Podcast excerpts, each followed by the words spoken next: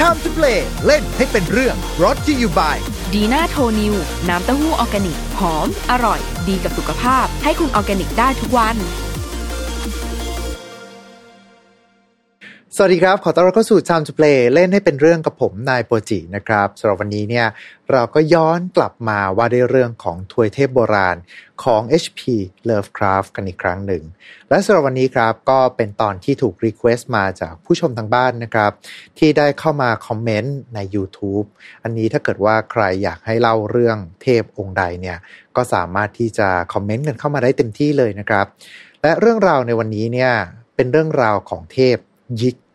เทพแห่งอสารพิษ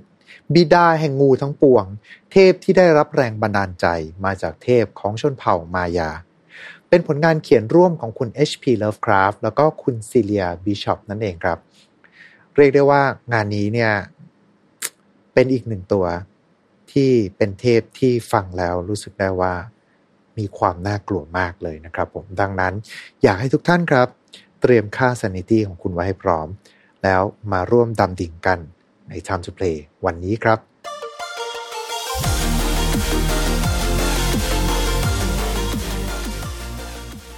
และแน่นอนเลยนะครับว่าบุคคลที่จะเข้ามาร่วมกัน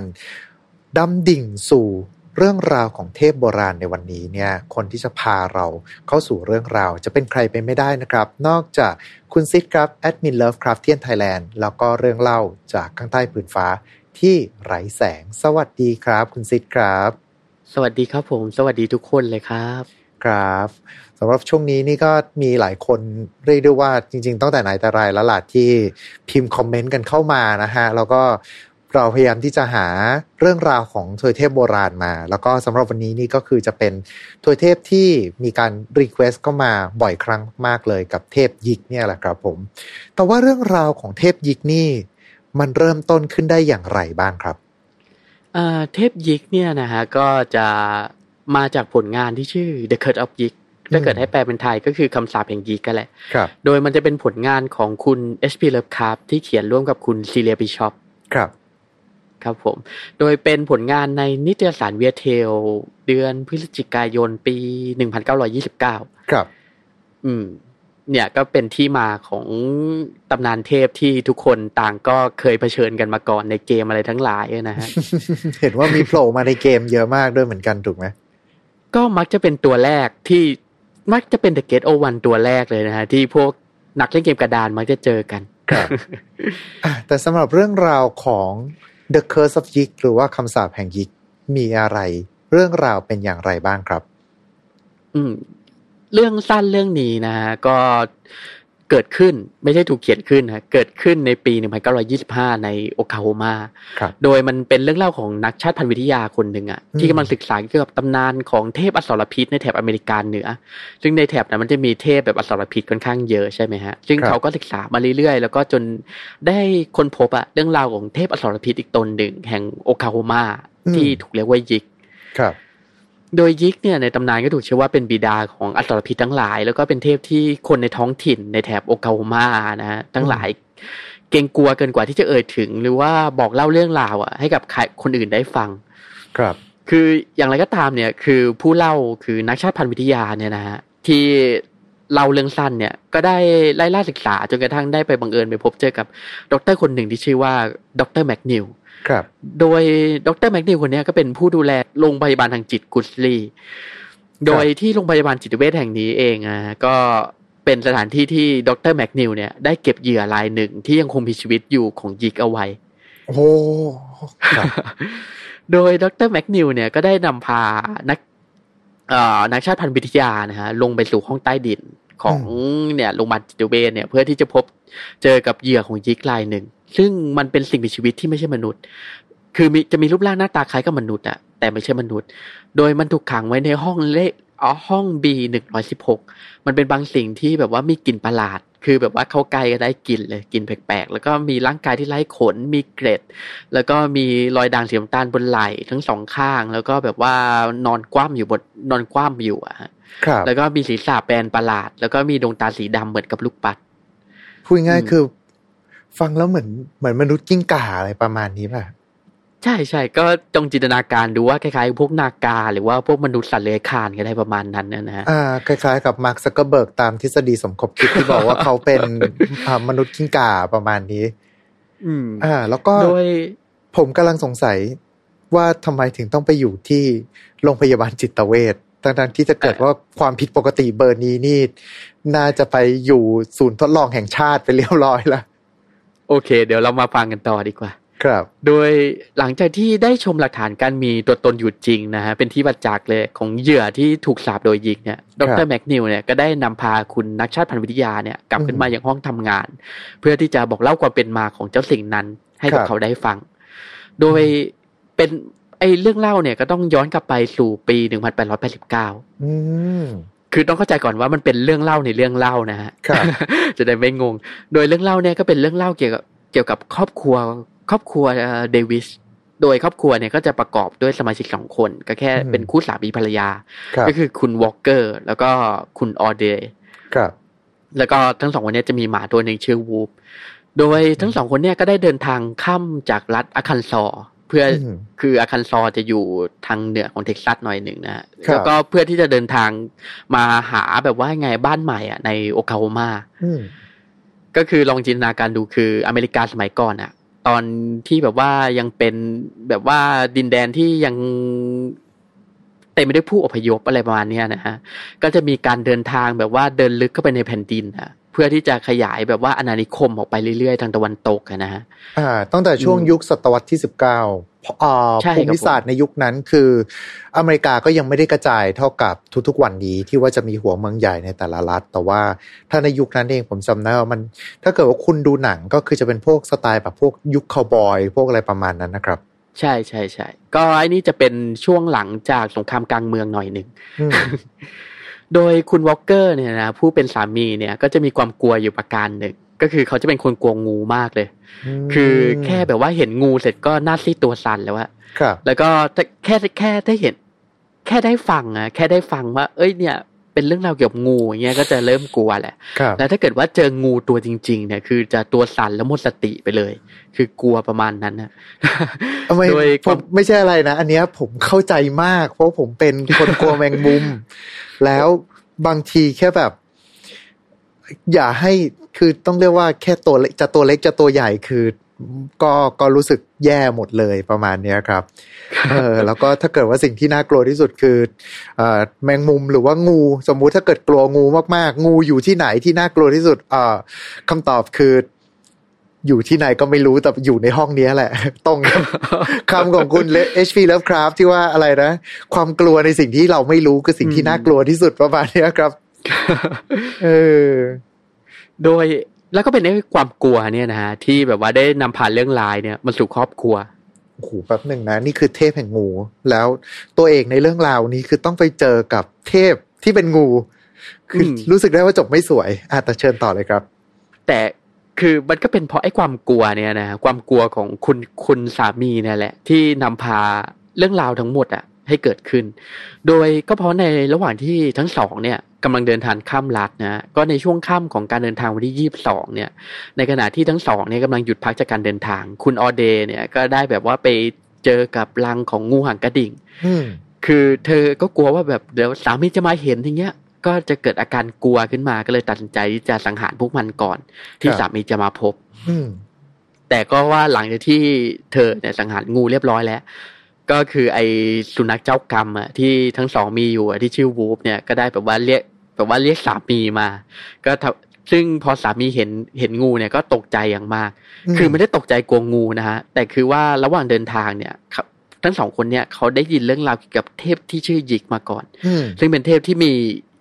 อิทธิพลอยู่ในละแวกเนี่ยครับคือพอคุณวอลเกอร์ได้เห็นเนี่ยเขาเกิดกลัวว่า เนี่ยเพราะเธอเนี่ยฆ่างู เดี๋ยวเราจะต้องถูก เทพอสรพิษยิกเนี่ย ตามมาทวงแค้นอย่างแน่นอน ก็ทำให้เขาเนี่ยโกรธภรรยาเป็นอย่างมากเลยคือสิ่งที่น่ากลัวกว่าเจอหลังงู คือตอนนี้เทพงูกำลังกำลังอยากจะจับมือคุณโอเคก็ครับ ก็หลังจากที่เกิดเหตุการณ์เนี่ยนะทั้งสองก็ตัดสินใจที่จะเดินทางต่อจนมาถึงแบบว่าสถานที่ในในโอคลาโฮมาเนี่ย ที่แลดูเหมาะกับการลงหลักปักฐานครับ ทั้งสองก็เลยตัดสินใจที่จะแบบว่า สร้างบ้านของตัวเองขึ้นที่นั่นอืมโดยบ้านทั้งสองเนี่ยก็ตั้งอยู่ไม่ไกลจากป่าสักเท่าไหร่นะฮะแล้วก็ครับค่อนข้างที่จะห่างจากเมือง คือก็ไม่ห่างจากเมืองหรอกมันสมัยนั้นนะมันยังไม่มีเมืองใหญ่อะไรใช่ไหมฮะครับมันก็เป็นแบบว่าเมืองแบบเมืองหน้าด่านอะไรประมาณเนี้ยก็จะมีบ้านเรือนอยู่กระจดกระจายอยู่เต็มไปหมด แต่ก็ยังไม่เป็นชุมชน แล้วก็จะ มันจะมีอยู่ครอบครัวหนึ่งอะที่ใกล้ชิดกับคู่สามีภรรยามากที่สุด ก็คือครอบครัวคอมสันครับโดยครอบครัวคอมสันเนี่ยก็จะมาจากรัฐอาคันซอเหมือนกัน ก็เลยอืมทำให้ทั้งสองครอบครัวเนี่ยสนิทกันมากอืมโดยครอบครัวคอมสันเนี่ยก็จะเป็นคู่สามีภรรยาเหมือนกัน โดยคุณสามีเนี่ยก็คือคุณโจ แล้วก็คุณภรรยาเนี่ยก็คือคุณแซลลี่ ครับ โดยบ้านของคุณแซลอ่าคุณแซลลี่คอมสันเนี่ยก็จะอยู่ห่างจากบ้านของคู่สามีภรรยาที่เป็นตัวเอกของเรื่องเนี่ยประมาณสองไมล์ แล้วก็ทั้งสองครอบครัวเนี่ยจะเดินทางไปมาหาสู่กันอยู่ตลอด ความรู้สึกของผมคือเหมือนเป็นคนบ้านเดียวกันนะย้ายมาอยู่ด้วยกัน ย้ายมาเจอกันพอดีประมาณนี้ ใช่ แล้วครัก็บเป็นจะสำคัญอย่างก็คือคุณแซลลี่เนี่ย เป็นคนที่ได้เล่าเรื่องสยองบางอย่างอะ ให้กับคุณออเดย์ได้ฟังครับโดยคุณแซลลี่ได้บอกว่าได้บอกว่าเรื่องเล่าสยองว่ามีผู้ชายโชคร้ายรายหนึ่งเนี่ย ที่เคยถูกอืมฝูกงูหางกระดิ่งลุมกัดจนตัวเป่ง แล้วก็ระเบิด คือลองจินตนาการดูว่าเวลางูหางกระดิ่งอะมันกัดเหยื่อ มันจะเป็นแผลแบบแผลบวมเน่า อะใช่ไหมฮะครับ แล้วก็ไอเหยื่อที่โดนกัดเนี่ยคือโดนลุมกัดเละเทะเลยจนล่างเนี่ย แบบว่ามันม่วงไปหมด แล้วก็ปุดจนบวมเป่งระเบิดอะประมาณนั้น ซึ่งคุณออเดย์ก็คิดว่าโอ้ยไอเรื่องเล่านี้มันน่ากลัวเกินไปก็เลย ไม่ได้เล่ากับสามีได้ฟัง ถือเป็นทางเลือกที่ถูกต้องแล้วนะครับ แต่ไอ้นี่ไอ้จุดนี้เหมือนแบบว่าจะเป็นแบบเรื่องเล่าที่ไม่ค่อยจะสู้สู้จะสำคัญอะไร แต่จริงๆสำคัญนะแต่สำคัญอะไรเดี๋ยวลองฟังต่อไปก่อน ครับ โดยเหตุการณ์ฆ่างูที่เกิดขึ้นระหว่างการเดินทางเนี่ยนะฮะคือหลายฤดูหลายฤดูกาลผ่านไปแล้วก็ยังติดอยู่ภายในหัวของคุณวอลเกอร์อยู่ เขาเชื่อว่ายิกเนี่ย ไม่ว่าจะยังไงเนี่ยต้องกลับมาล้างแค้นเขาแน่ๆเลยอืมไม่ทางใดก็ทางหนึ่ง เขาก็เลยแบบว่ามักที่จะหาวิธีป้องกันตัวอยู่ตลอด ครับ อย่างว่าไปเจอชาวอินเดียแดงอย่างเงี้ยก็เอาเหล้าไปแลกเพื่อที่จะแลกกับเครื่องราง หรือบริกรรมคาถาอะไรสักอย่างอะ่ะ เพื่อที่จะใช้ป้องกันตัวเองจากยิก ซึ่งพอได้บริกรรมคาถามากเนี่ยคุณวอลเกอร์ที่กลัวงูอะก็จะกลัวหยิกด้วย แล้วก็กลัวกลัวอย่างมากว่าไอ้เทพแห่งอสรพิษเนี่ยจะมาแก้แค้นเขาก็เลยบริกรรมคาถาอยู่ตลอดเวลาเลยเพราะความกลัวคือใช้ชีวิตไปก็บริกรรมคาถาไปอืมก็จะเก็บเกี่ยวอะไรจะทำงานจะนอนจะนั่งจะเดินอะไร ก็บริกรรมคาถาก็เลยทำให้ภรรยาคุณออเดย์เนี่ย ก็พยายามก็เริ่มที่จะแบบประสาทเสียขึ้นมาบ้าง เจอสามีสวดมนต์อยู่ตลอดเวลาว่างั้น ใช่ประมาณนั้นครับคือเป็นใครเป็นก็ประสาทนะเป็นเรื่องที่เข้าใจได้อยู่เหมือนกัน ใช่ระดับหนึ่งก็เวลาแต่เวลาแกเรื่องลายๆบางทียังไม่เกิดนะจนกระทั่งฤดูการเก็บเกี่ยวอะช่วงประมาณสิ้นสุดออทัมอะได้สิ้นสุดลง อ่า ช่วงก็คือจบอ่าฤดูใบไม้ร่วงผลิอ่าใบไม้ร่วงใช่ครับ อืม ก็โดยในช่วงคืนฮาโลวีนนะนะคือที่บ้านเนี่ยก็มีการเลี้ยงฉลองกันกับหมู่เพื่อนอย่างเงี้ย อืม แล้วก็พอหมู่เพื่อนกลับไป ก็คู่สามีภรรยาวอลเกอร์เนี่ยก็เข้านอนปกติ ครับ ก็ในคืนนี้เองอะที่คุณออเดย์เนี่ย เริ่มฝันเกี่ยวกับเทพหยิกที่มาในรูปโฉมของปีศาจร้าย ครับ โดยฝันร้ายที่เธอฝันเห็นเนี่ยนะก็ทำให้เธอสะดุ้งตื่นขึ้นมา แล้วก็ตัดสินใจที่ปลุกสามีให้ตื่น เธอโดฝันยเมื่อ เธอฝันเห็นอะไร ฝันเห็นเทพหยิกอะครับก็คือคิดว่า คือแบบว่าก็โดนแบบว่าสามีกล่อมประสาทมาตลอดใช่ไหมว่าอืมเทพหยิกจะมาล้างแค้นอย่างเงี้ยพอฝันเห็นก็ทำให้เธอตกใจครับก็เธอก็ปลุกสามีให้ตื่นขึ้นมาด้วยตอนกลางดึกอืมโดยเมื่อคุณวอลเกอร์เนี่ยตื่นกลับขึ้นมาเขาก็ตัดสินใจที่จะตุจุดตะเกียงก่อนครับ แต่พอจุดตะเกียงปุ๊บเนี่ยเขาก็พบว่าบนพื้นของบ้านเนี่ย มันเต็มไปด้วยงูหางกระดิ่งเต็มไปหมดเลย อือแล้วก็ฝูงงูเนี่ย ก็ทำให้เขากลัวเนี่ย จนหมดสติแล้วก็ล่วงลงไปบนพื้น โอ้โหคือครับล่วงล่วงแบบคือเดินไปจุดตะเกียงนะฮะแล้วก็พอจุดตะเกียงเสร็จ แล้วก็แบบหมดสติไปอะ คือเขาก็กลัวงูมากใช่ไหมพอเห็นงูก็ตกใจทำให้เขาแบบว่าล่วงหลับลงไปเลยบนพื้น ที่เต็มไปด้วยงูเนี่ยพูดง่ายๆก็คือวูบลงไปเลย ไม่ก็ใช่ฟาดแล้วล่างลงกับพื้นก็ก็เลยทำให้แสงไฟจากตะเกียงเนี่ยมันดับปูบลงไปด้วย แล้วก็ทำให้คุณออเดย์เนี่ยอยู่คนเดียวท่ามกลางความมืดมิดครับ ในตอนนี้เองอะ ที่เธอคิดว่าความตายเนี่ย กำลังเคลื่อนมาถึงแล้วจิกอืมเนี่ยจะมาเอาชีวิตเธอแน่ครับๆแต่รอรอแล้วรอเล่าก็ยังไม่มีอะไรเกิดขึ้นมคือลองจินตนาการดูนะ คือตกเธอจะตกอยู่ในความเงียบงันเลย ในความมืดมิด จนกระทั่งอยู่ๆเนี่ย ก็มีเสียงคล้ายแบบว่าร่างที่บวมเป่งเนี่ย พอผิดงูระเบิด โอ้ลองจินตนาการดูดังพรอบพรอบพรอบประมาณคล้ายๆกับ เราบีบไอตัวกันกระแทกอะ เออ ประมาณนั้นนะคครัล้ายบๆแบบว่าลองลองเล่นเกมแล้วเออลองเล่นเกมแบบว่า RPG อย่างเงี้ยใช่ไหมแล้วมันจะมีศพระเบิดอะแบบพรอบประมาณนั้นลองจินตนาการดูตามเสียงครับ โดยเธอเชื่อว่าไอ้เสียงระเบิดเนี่ย ต้องเป็นเสียงที่ศพสามีเนี่ยที่ถูกพิษของงูหางกระดิ่งลุมกัดจนระเบิดแน่อืมๆเธอคิดว่าเนี่ยสามีอะเสร็จเรียบร้อยแล้วแล้วก็ในตอนนี้เองอะ ที่เธอเห็นร่างร่างหนึ่งอะที่เริ่มที่จะเคลื่อนขยับในความมืด อืม พอแล้วไอ้ร่างเนี่ยเคลื่อนขยับขึ้นมาเนี่ย แล้วมันมีโครงร่างคล้ายมนุษย์เนี่ยก็ทำให้เธอกรีดร้องเข้าใจว่าไอ้โครงร่างเนี่ยมันคือยิกแน่ๆยิกเนี่ยจะมาฆ่าเธอแล้วแน่ๆมาเป็นร่างมนุษย์ เป็นเทพแห่งงูแบบนี้ก็ต้องป้องกันตัวเองไว้ก่อน การวิธีการป้องกันที่ดีสุดคือการโจมตี ใช่ใช่ใช่เพราะไอ้เนี่ยคือ เธอก็กรีดร้องอะแล้วก็ตกใจแล้วก็เธอก็แบบว่าพุ่งตัวไปคว้ากวาดอะคือมันเป็นบ้านของเธอใช่ไหมบ้านก็เป็นเคบินเล็ก ๆ เนี่ยครับก็เลยทำให้เธอตัดสินใจจะกระโจนเนี่ยไปรู้ว่ากวานมันอยู่ตรงไหน ก็เลยกระโจนไปหามีดแล้วเอ้ยไม่ใช่ขอโทษไปคว้ากวาน แล้วก็ตัดสินใจที่จะใช้ไอ้กวานเนี่ยแหละในมือเนี่ย เพื่อที่จะฟันร่างของเงาอะที่เธอคิดว่าเป็นยิกครับ อืม นี่คือสิ่งที่เกิดขึ้นกับคุณออเดย์ ก็คือคงจะไม่รู้นะว่าเกิดอะไรขึ้นในคืนนั้น ถ้าคุณแซลลี่เนี่ยไม่ได้แวะมาเยี่ยมบ้านของครอบครัวเดวิสในบ่ายของวันถัดมา ครับ โดยพอเธอกลับมาเนี่ยก็พบว่าบ้านเนี่ยไม่ได้ลงกลอนอืม คือมันก็ผิดปกติแหละ แล้วมันแบบมันเงียบผิดปกติอะ คือแบบว่าครับตามปกติ พอตอนที่เธอแวะมาเยี่ยมเนี่ยมันก็เต็มไปด้วยกิจกรรมต่างๆ ใช่ไหมใช่ไหมฮะสามีก็ไปทำงานคุณ แบบว่าคุณออเดรเนี่ยก็แบบว่าทำกับข้าวอะไรอยู่ในบ้านอย่างเงี้ย ครับ ก็เลยทำให้เธอคิดว่าเอ๊ะมันผิดวิสัยแหละ ก็เลยตัดสินใจที่จะเข้าไปภายในเคบินน่ะของครอบครัวเดวีเพื่อที่จะสำรวจดู ซึ่งภายในเคบินเนี่ย เธอก็พบกับร่างของวูฟที่ แบบว่าระเบิดแหลกเลยเพราะถูกงูหางกระดิ่งลุมกัด โอ้ อ้าวมคือ คือตามคือตามเรื่องเล่าที่เธอได้เล่าให้กับออเดย์ได้ฟังเลยครับแป๊บหนึ่งแล้วนะก็แปลว่าไอเสียงเมื่อคืนนั้น ไอเสียงดังปอกแป๊กปอกแป๊กนั่น คือวูฟอืมที่โดนกัด ใช่ แล้วคุณคุณคุณสามีล่ะฮะแต่ปัญหาก็คือว่าคุณวอลเกอร์เนี่ย ไม่ได้ถูกงูกัด ร่างกายของเขาเนี่ย ไม่มีรอยกัดเลย ครับ แต่ ก็ตายเพราะถูกสับด้วยกวาน อ้าว สรุปแล้วไอ้เงาตะคุ่มตะคุ่มเมื่อคืนนั้นคือผัว ไม่ใช่ผีใช่ครับผมใช่ก็คือว่าคนที่ออเดย์เข้าใจอะว่าเป็นยิกอะจะมาทำร้ายเธอจริงๆ แล้วก็คือคุณวอลเกอร์ที่เป็นสามีที่แบบว่าได้เสียงกรีดร้องของเมีย ก็เลยลุกกลับขึ้นมา ครับ อืม และเธอก็พบว่าคุณออเดย์เนี่ยกำลังขดตัวอยู่ แล้วก็ส่งเสียงฟ่อๆอยู่ด้วยความกลัวอยู่ภายในบ้าน อืม ก็คือเนี่ยก็คือเรื่องเล่าทั้งหมดที่คุณดรแมกนิวเนี่ยได้เล่าให้กับเอ่อผู้ที่เอ่อนักชาติพันธุ์วิทยาที่มาเยี่ยมให้ได้ฟังครับโดยเขาก็ได้จบเรื่องเล่าว่าคุณออเดย์อะยังมีชีวิตอยู่หลังหลังจากนั้นอีกหลายปีเลยนะอืมโดยในช่วงระหว่างนั้นนะที่เธอยังมีชีวิตอยู่อะ เธอก็พอที่จะมีแบบสติอะสัมปชัญญะเนี่ยกลับคืนมาบ้าง แล้วก็พอที่จะเล่าเรื่องราวอะไรทั้งหลายเนี่ย ให้กับเขาได้ฟังบ้าง นี่คือเหตุผลที่ว่า เพราะอะไรถึงมีเจ้าสิ่งนี้อยู่ในโรงโรงพยาบาล แต่ปัญหาก็คือในระหว่างที่เธอยังมีชีวิตอยู่อะ ครับ เธอก็ได้ให้กำเนิดอะสัตว์ประหลาดขึ้นมาทั้งหมดสี่ตน อืมแต่สามในสี่เนี่ย มันเป็นอสุรกายที่อัปลักษณ์แล้วไม่ได้มีองค์ประกอบอะไรของมนุษย์เลย แต่ก็ครับได้ตายไปก่อนหน้าแล้ว แล้วก็ไอตัวประหลาดที่นักชาติพันธุ์วิทยาเนี่ยได้เห็นในห้องใต้ดิน ก็คือลูกคนสุดท้ายที่เหลืออยู่ของคุณออเดย์เพียงตัวเดียว อืม ก็คือไอ้ลูกไอ้ลูกตัวไอ้ลูกตัว ลูกของเธอเนี่ยก็คือ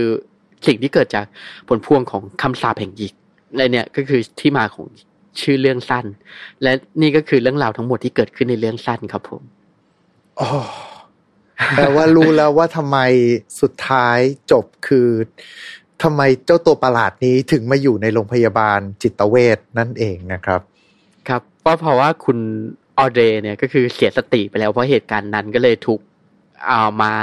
ขังไว้ ไม่ใช่ขังไว้มารักษาที่โรงพยาบาลบ้า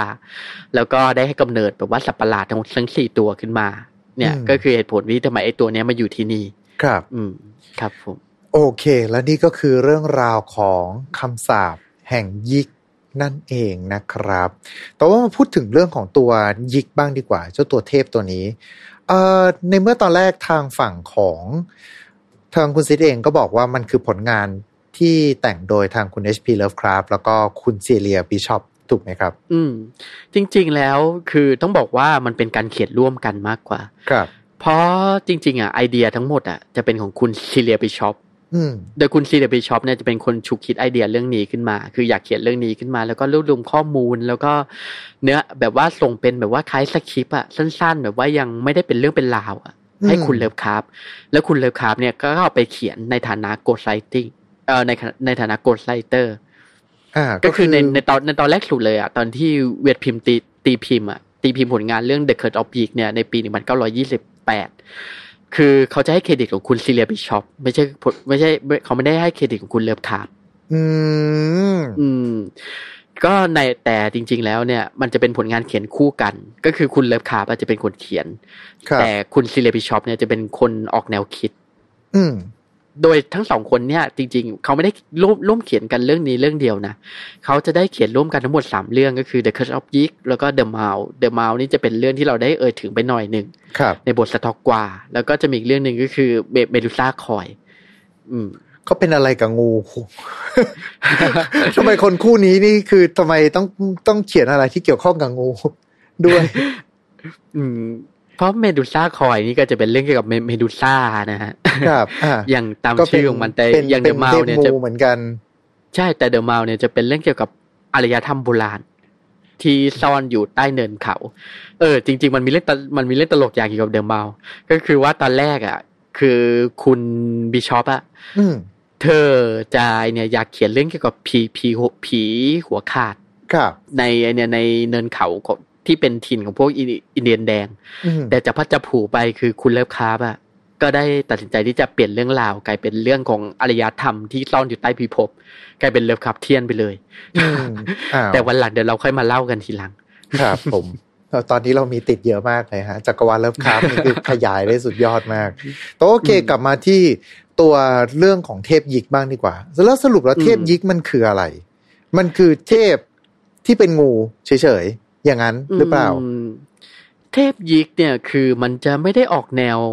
แบบ The Great Old One หรือว่า The Outer God แบบเลิฟคราฟนะ มันจะออกแนวเทพที่เป็นแบบเทพตามปกรณัมหน่อยหนึ่งคือดูมีความเป็นเทพแบบตามตำนานที่เราจะคุ้นๆกันอารมณ์ประมาณนี้อืถูกไหมครับ ใช่ใช่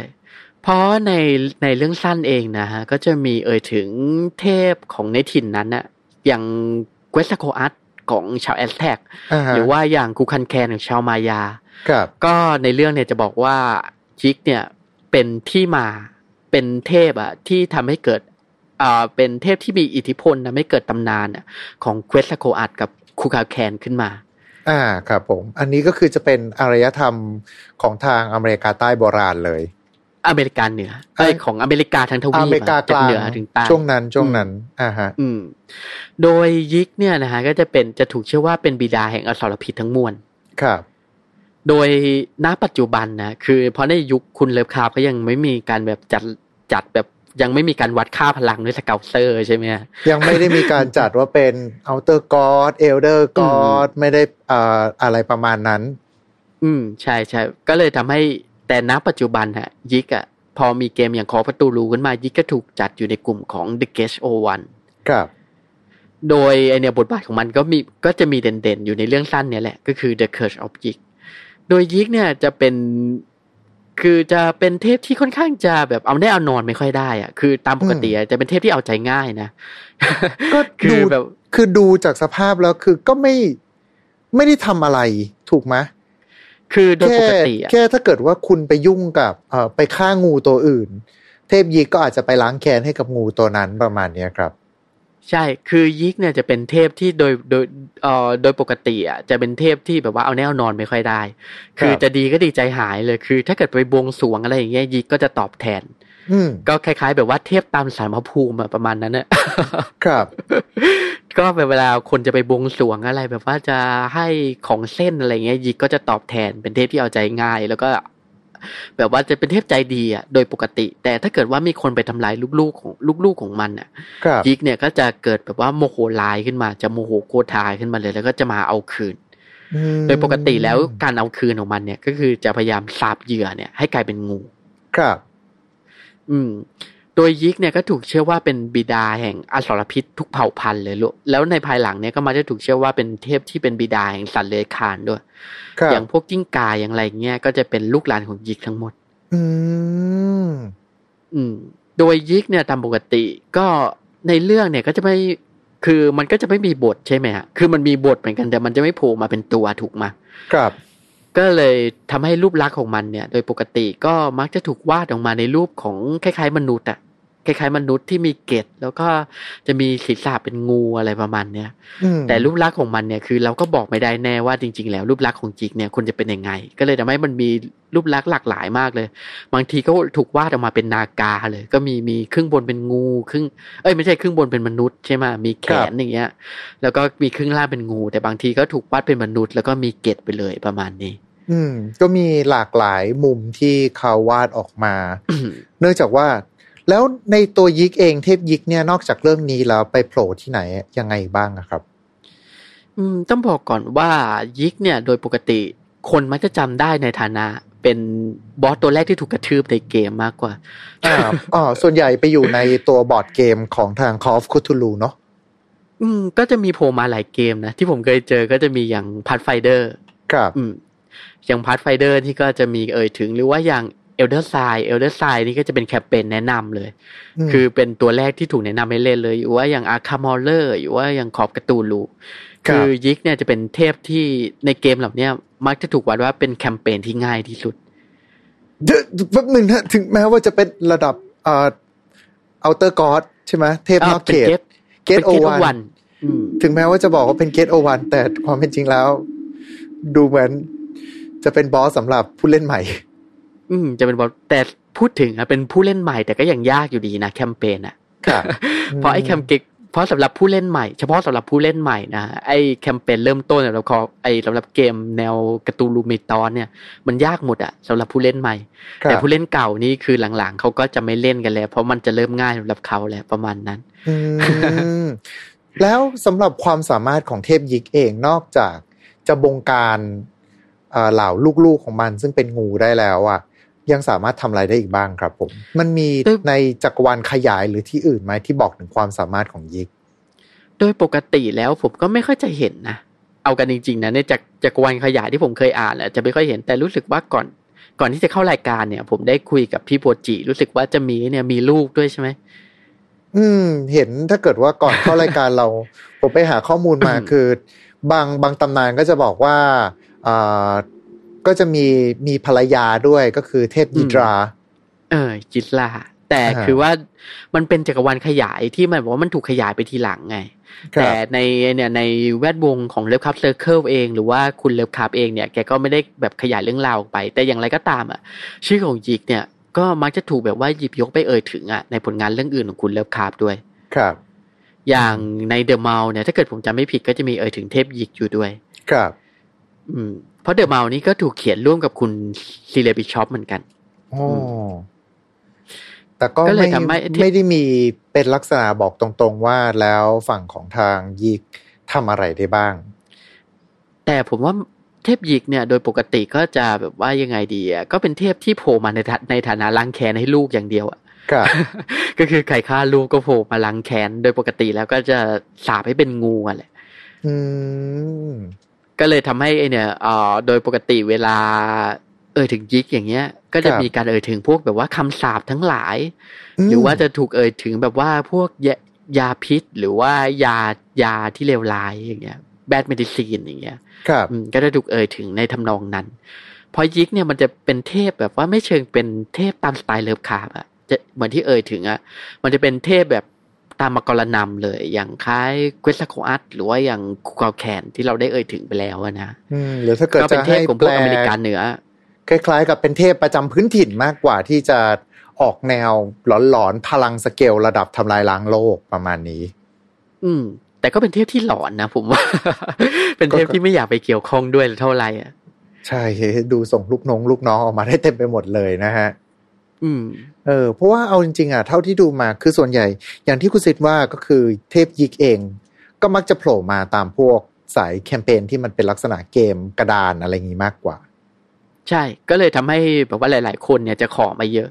เพราะมักจะเป็นอืมผมว่าน่าจะเป็นเทพตัวแรกๆเลยอะที่ทุกคนรู้จักครับ คือนอกจากถ้ามันเกิดไม่รวมกับตูลูนะยิกเนี่ยน่าเอ่อจะเป็นเทพองค์แรกๆเลยที่คนถามผมบ่อย ว่ามันเป็นตัวอะไร ก็เนี่ยก็คือเรื่องราวทั้งหมดของมันของเทพยิกก็อาจจะทำให้ท่านผู้ชมบางทีอาจจะเอ่อต้องขออภัยด้วยที่อาจจะทำลายความผิดหวังนะครับ ว่าเทพยิกก็สเกลพลังไม่ได้เบิร์ดระดับทำลายล้างโลกนะครับอืมแล้วแต่ก็เป็นเทพที่มีพลังเยอะเหมือนกันนะคือ ก็เป็นเทพที่ทำอะไรก็ทำได้ เป็นมนุษย์ที่ไม่ควรก็ไปเกี่ยวข้องอยู่ดีเหมือนกัน คือถ้าเกิดว่านับอย่างนั้นเนี่ยผมว่าในในฝั่งของ HP Lovecraft ไม่ว่าจะตัวไหน ก็ไม่ควรจะเข้าไปเกี่ยวข้องบอกว่าคุณ ไม่ควรไปเกี่ยวข้องหมดเลย ใช่ปะอืมใช่ เพราะยิกเนี่ยถ้าว่ากันจริงๆอะไอ้พวกลูกอย่างไคจูที่แบบว่ามีลักษณะเป็นอสรพิษอย่างเงี้ยก็ยังนับเป็นลูกของมันนะอ่าอ๋อคือถ้าเกิดว่าตัวไหนที่เป็นลักษณะงูหรือว่าเป็นพวกพวกเอ่อพูดง่ายๆก็คือสัตว์อสารพิเป็ษนสัตทั้งว์หเลื้ลาอยยคลานอะพ วกสัตว์เลื้อยคลานทั้งหลายพวกสัตว์สัตว์เลือดเย็นทั้งหลายอะก็จะครับถูกนับเป็นลูกของจิกทั้งหมดเลย คือก็เป็นเทพที่มีพลังเยอะเหมือนกัน แต่แค่บทบาทของมันส่วนใหญ่จะมาแบบตามล้างแค้นแค่นั้นมากกว่าครับก็ถ้าเกิดว่าให้นึกก็คุทูลูก็จะเป็นลักษณะของปลาหมึกนะฮะแต่ถ้าเกิดว่าอ่าตัวใดก็ตามที่ดูเป็นสัตว์เลื้อยคลานก็จะมาอันเดอร์เป็นหยิกทั้งหมดเลย อืมใช่นะครับผม โอเคครับอะแต่ก็น่าจะประมาณนี้หรือมีประเด็นไหนที่ทางคุณซิกคิดว่าน่าจะเสริมอีกบ้างไหมครับ อืมสำหรับยิกก็ไม่น่าจะมีแล้วนะฮะ เดี๋ยวเพราะอย่าง The Mound เนี่ยเดี๋ยวเราค่อยไปเอ่ยถึงกันทีหลังว่ามันยาว จริงๆ ผมว่ามันมีเยอะมากเลยอะ นี่เรากำลังไล่ทำตาม request ท่านผู้ชมทางบ้านกันอยู่ แต่ก็ยังเปิดรับเรื่อยๆนะครับ พิมพ์คอมเมนต์กันเข้ามาได้นะฮะอ่าแต่ยังไงก็ตามวันนี้ก็ต้องขอขอบคุณคุณซิดนะครับสำหรับเรื่องราวของเทพยิกในวันนี้นะครับ ครับผมขอบคุณทุกท่านที่ฟังกันจนจบเช่นกันครับผม ครับแล้วถ้าเกิดว่าใครอยากที่จะให้เล่าเรื่องเทพองค์ใดก็พิมพ์คอมเมนต์กันเข้ามาได้ หรือว่าอยากให้อ่าพูดถึงประเด็นไหนยังไงนะครับ ผมก็จัดการได้เต็มที่เลยนะครับ อย่างก็ตามวันนี้ก็ต้องขอขอบคุณทุกท่านที่มาติดตามรับชมแล้วก็รับฟังกันนะครับ ไม่ว่าจะเป็นทั้งดูตามช่องทางใด ๆ ก็ตาม แต่ว่าก็อยากที่จะฝากรบกวนทุกท่านละกันนะครับ อ่าช่วยกันกดไลค์ กดแชร์ subscribe กด follow ตามช่องทางที่ทุกท่านเนี่ยกำลังรับชมกันอยู่และยังไงก็ตาม เอาไว้เจอกันใหม่ โอกาสหน้าวันนี้ขอบคุณแล้วก็ สวัสดีครับ Time to play เล่นให้เป็นเรื่อง Presented by ดีน่าโทนิว